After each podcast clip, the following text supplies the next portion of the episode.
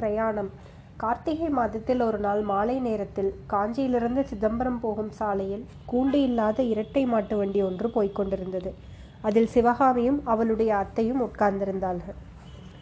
வண்டிக்கு பின்னால் சற்று தூரத்தில் ரதி துள்ளி விளையாடி கொண்டும் ஆங்காங்கே சாலைக்கு பக்கங்களிலே முளைத்திருந்த புல்லை மேய்ந்து கொண்டும் வந்தது.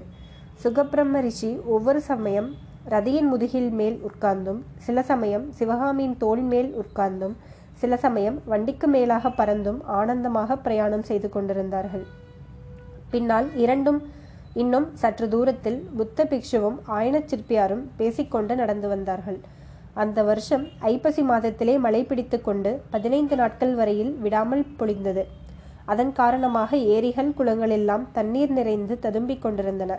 சாலையோரத்தில் ஓடைகளில் தண்ணீர் அலைகள் மோதிக்கொண்டிருந்தன ஆறுகள் வாய்க்கால்களில் இரு கரைகளையும் இரு கரையையும் தொட்டுக்கொண்டு பிரவாகம் ஓடிக்கொண்டிருந்தது. நன்சை வயல்களில் இரண்டாம் போகத்து வேளாண்மை அப்போதுதான் ஆரம்பமாயிருந்தது. புன்சை காடுகளில் கம்பும் கேழ்வரகும் செழித்து வளர்ந்திருந்தன. சாலையின் இருபுறங்களிலும் வளர்ந்திருந்த மரங்களும் ஆங்காங்கே வயல்களுக்கிடையே காணப்பட்ட தென்னந்தோப்புகளும் வாழத்தோப்புகளும் கண்ணை குளிர்விக்கும் காட்சியளித்தன. பெருமழை விட்டு பல நாள் ஆகியிருந்தாலும் வானத்தில் இப்போது மேகத்திரள்கள் காணப்பட்டன. இவை இடையில் தங்குவதற்கு நேரமில்லாத நெடுந்தூர பிரயாணிகளைப் போல் ஆகாயத்தில் அதிவேகமாக பிரயாணம் செய்தன. சில சமயம் நீர்த்துளிகளை அள்ளி தெளித்துவிட்டு சிதறி மறைந்தன. நீர்நிலைகளின் மீது தவழ்ந்தும் பசுமையான தோப்புகளில் புகுந்தும் மலைத்துளிகளை அளவலாவியும் வந்து கொண்டிருந்த குளிர்ந்த வாடைக்காற்று உடம்பின் மீது பட்டபோது துணியை இழுத்து போர்த்தி கொள்ள தோன்றியது. ஆயினும் அது அபூர்வமான சுகத்தை அளித்தது. அந்த குளிர்ந்த வாடைக்காற்றில் அடிபட்டதன் கா பட்சிகளுக்கு கூட தொண்டை கட்டி கொண்டது போல் தோன்றியது.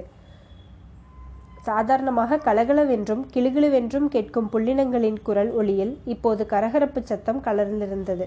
வண்டியில் அத்தைக்கும் மருமகளுக்கும் பின்வருமாறு சம்பாஷணை நடந்தது. இன்றைக்கு மழை பெய்யுமா சிவகாமி? என்று அத்தை கேட்டாள். மழையா? எங்கே இருக்கிறது? என்றாள் சிவகாமி.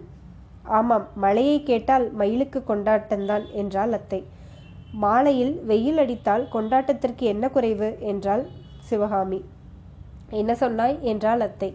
என்ன கேட்டீர்கள்? என்றாள் சிவகாமி. கொஞ்சம் செவிமந்தமுள்ள அத்தைக்கு பேசுவதிலே அதிக பிரியம். எனவே அவ்வப்போது சிவகாமியிடம் ஏதாவது கேட்டுக்கொண்டும் சொல்லிக்கொண்டும் வருவாள். கற்பனை உலகில் சஞ்சரித்து கொண்டிருந்த சிவகாமி அத்தையின் பேச்சுக்களை மனதில் வாங்கிக் கொள்ளாமலேயே ஏதாவது பொருத்தமில்லாத மறுமொழி சொல்லுவாள். அது காதில் நன்றாய் விழாமல் அத்து வேறு அத்தை வேறு ஒன்றை கூறுவாள். இதே ரீதியில் அவர்களுடைய பிரயாணம் நடந்து கொண்டிருந்தது. காஞ்சியிலிருந்து ஏறக்குறைய ஆறு காத தூரம் அவர்கள் பிரயாணம் செய்திருந்தார்கள். மாரிக்காலத்து மலை மாலை பொழுதில் வெளி உலகமானது எவ்வளவுக்கு குளிர்ந்திருந்ததோ அவ்வளவுக்கு சிவகாமியின் உள்ளம் கொதித்து கொண்டிருந்தது. அதில் எரிமலை நெருப்பை கக்கிக் கொண்டிருந்தது. கொழுந்து விட்டெறியும் ஜுவாலைகளுக்கிடையே அக்னி ஆறு பிரவகி பிரவகித்து கொண்டிருந்தது. மாமல்லரை பற்றி நாகநந்தி பிக்ஷு கூறிய விஷயங்கள் அவளுடைய மனதில் அத்தகைய பிரளய குழப்பத்தை உண்டு பண்ணியிருந்தன. நம் அன்புக்குரியவர்களை பற்றி சாதாரணமாக ஏதேனும் கெடுதலான விஷயத்தை கேள்விப்பட்டால் நம் உள்ளம் சுலபத்தில் நம்புவதில்லை. அப்படியெல்லாம் இராது என்று மனத்தை திருப்தி செய்து கொள்கிறோம்.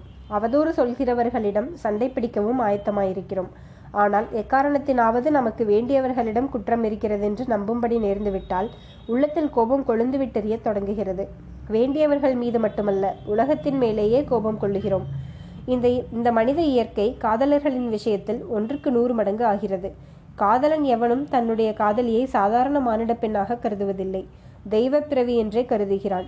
தேவலோகத்தில் அமிர்தபானம் செய்து கொண்டு ஆனந்த அமர வாழ்க்கை நடத்த வேண்டியவள் தன் பேரில் கொண்ட அன்பினாலேயே இந்த பூலோகத்திலே வாழ்ந்து வருவதாக கருதுகிறான். காதலியோ குழந்தை பிராயத்திலிருந்து தம் மனதில் தானே சிருஷ்டி செய்து கொண்டிருந்த லட்சிய புருஷனுக்குரிய சகல உத்தம குணங்களையும் காதலன் மீது ஏற்றி அவனை குற்றம் குறையில்லாத தெய்வீக புருஷனாகவே எண்ணிக்கொள்கிறாள். ஆனால் ஏதாவது ஒரு காரணத்தினால் அவர்களுடைய நம்பிக்கைக்கு பங்கம் ஏற்படும் போது மகத்தான ஏமாற்றம் உண்டாகி விடுகிறது. மலையின் சிகரத்திலிருந்து திடீரென்று அதல பாலா பாதாளத்தில் விழுகிறவர்களைப் போல் ஆகிவிடுகிறார்கள். சிவகாமி தன் இருதயத்தில் ஒரு அற்புதமான திருக்கோயில் அமைத்து அதிலே மாமல்ல நரசிம்மரை தெய்வங்களுக்கெல்லாம் மேலாக பரதெய்வமாக பிரதிஷ்டை செய்திருந்தாள். நாகநந்தி கூறிய நஞ்சு தோய்த்த வார்த்தைகளினால் அந்த திருக்கோயில் ஒரு நொடியில் இடிந்து தகர்ந்து விழுந்துவிட்டது.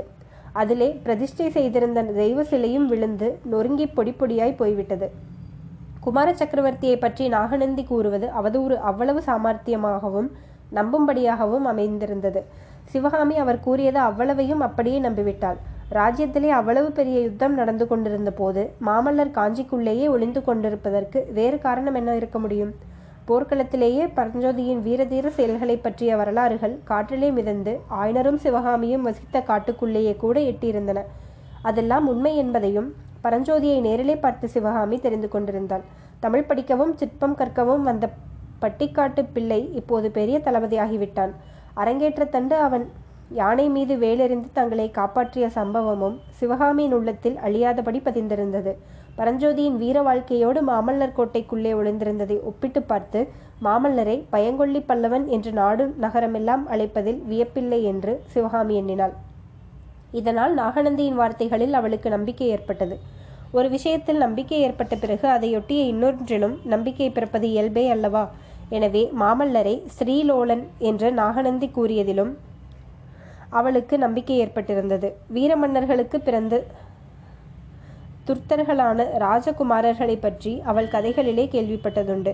மாமல்லர் அவர்களிலே ஒருவர் என்று அவள் கனவிலும் நினைத்ததில்லை. ஆனால் அதுவும் உண்மையாகத்தான் இருக்க வேண்டும் என்று இப்போது தோன்றியது. ஆகா மாய வார்த்தையை பேசி ஏழை பெண்ணை கெடுப்பதிலே அவர் கைத்தேர்ந்தவராய் இருக்க வேண்டும். கள்ளங்கபடமறியாத தன்னிடம் என்னவெல்லாம் சொல்லி ஏமாற்றினார்? பல்லவர் சாம்ராஜ்யத்தின் சிம்மாசனத்திலேயே தன்னை ஏற்றி வைத்து விடுகிறவர் போலல்லவா பசப்பினார்? புருஷர்கள்தான் எவ்வளவு நயவஞ்சகர்கள். அதிலும் ராஜகுலத்தவர் எப்பேற்பட்ட ஈவிரக்கமில்லாத கிராதகர்கள். வழிப்பிரயாணத்தின் போது இந்த மாதிரி எண்ணங்கள் சிவகாமியின் உள்ளத்தில் அடிக்கடி தோன்றி நரக வேதனை அளித்தன. சில சமயம் அவளுக்கு தன்னுடைய மனோராஜ்யத்தில் ஆசையுடன் நிர்மாணித்து வந்த இன்ப வாழ்க்கையாகிய கோட்டை இடிந்து தூளாகிவிட்டபடியால் இனிமேல் தன் வாழ்க்கை என்றென்னைக்கும் சோகமயமாகவே இருக்கும் என்று தோன்றியது. மாரிக்காலத்தின் முடிவில் வானத்தில் சிதறி ஓடிய மேகங்கள் சில மலைத்துளிகளை உதிர்த்துவிட்டு போகும்போது தன்னுடைய கதிக்காக உலகமே கண்ணீர் வடிப்பதாக அவள் எண்ணினாள். இந்த ஒரு வாழ்க்கை மட்டுமல்ல இதற்கு முன்னர் எத்தனை எத்தனையோ ஜன்ம ஜன்மாந்திரங்களிலும் தன்னுடைய வாழ்க்கை இப்படியே சோகமயமாயிருந்ததே இருந்ததாக தோன்றியது. ஆனால் இரவில் எங்கேயாவது தங்கியிருந்துவிட்டு காலையில் மறுபடியும் பிரயாணம் தொடங்கும்போது ஜெகஜோதியாக சூரியன் உதயமாகி மரக்கிளையில் தங்கியிருக்கும் நீர்த்துளிகளை வைரமணிகளாக ஒளிவீச செய்யும் காட்சியை பார்த்துவிட்டு சிவகாமி சிறிது உற்சாகம் கொள்வாள். மாமல்ல நரசிம்மர் பயங்கொள்ளி தூர்த்தர் என்று ஏற்பட்டதன் பொருட்டு தன் வாழ்க்கையை எதற்காக பாழாக்கி கொள்ள வேண்டும் என்று கருதுவாள். உலகம் எவ்வளவோ விஸ்தாரமானது. பல்லவ ராஜ்யத்திற்கு அப்பாலும் உலகம் இருக்கத்தானே செய்கிறது. தன்னிடம் அற்புதமான நாட்டிய கலையும் இருக்கிறதல்லவா? அந்த கலையை பார்த்து அனுபவித்து ஆனந்தமடைய நாகநந்தி சொல்வது போல் உலகம் காத்திருக்கிறதல்லவா? எதற்காக தன் வாழ்க்கையை பாழாகிவிட்டதாக எண்ணிக்கொள்ள வேண்டும்? இவ்விதம் எண்ணி சிவகாமி உற்சாகமடைய பார்ப்பாள். தூர தூர தேசங்களிலே பெரிய பெரிய சபைகளிலே தான் நாட்டியம் ஆடுவது போலவும் கணக்கற்ற ஜனங்கள் கண்டு கழித்து தன்னை பாராட்டி உபசரிப்பது போலவும் கற்பனை செய்து கொண்டு கழிப்புறுவாள் இத்தகைய மனோபாவத்துடனேயே சிவகாமி தன் தந்தையை பெரிதும் வற்புறுத்தி நாகநந்தி பிக்ஷுவின் யோசனையை ஒப்புக்கொள்ளச் செய்தாள். அதன் பேரிலேதான் இந்த பிரயாணம் அவர்களை அவர்கள் தொடங்கினார்கள். ஆனால் என்னதான் மனத்தை வேறு விஷயங்களில் செலுத்தி பார்த்தாலும் எவ்வளவுதான் பிரயத்தனம் செய்து உற்சாகம் கொள்ள பார்த்தாலும் சாத்தியமாயில்லை. அவ்வப்போது குமரி கொண்டு வந்த வேதனை உணர்ச்சியை மாற்ற முடியவில்லை. பொங்கி எழுந்த ஆத்திரத்தீயை அணைக்க முடியவில்லை.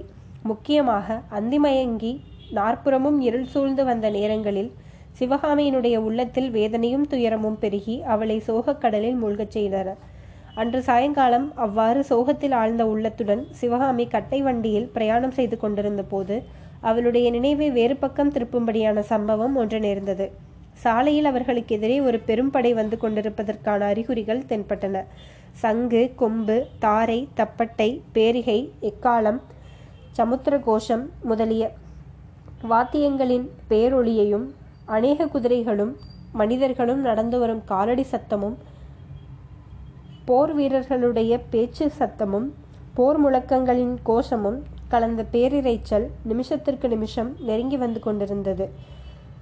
சற்று நேரத்திற்கெல்லாம் சைன்யத்தின் முன்னணி படை வீரர்கள் அவர்களின் கண்ணுக்கு தென்படலாயினர்.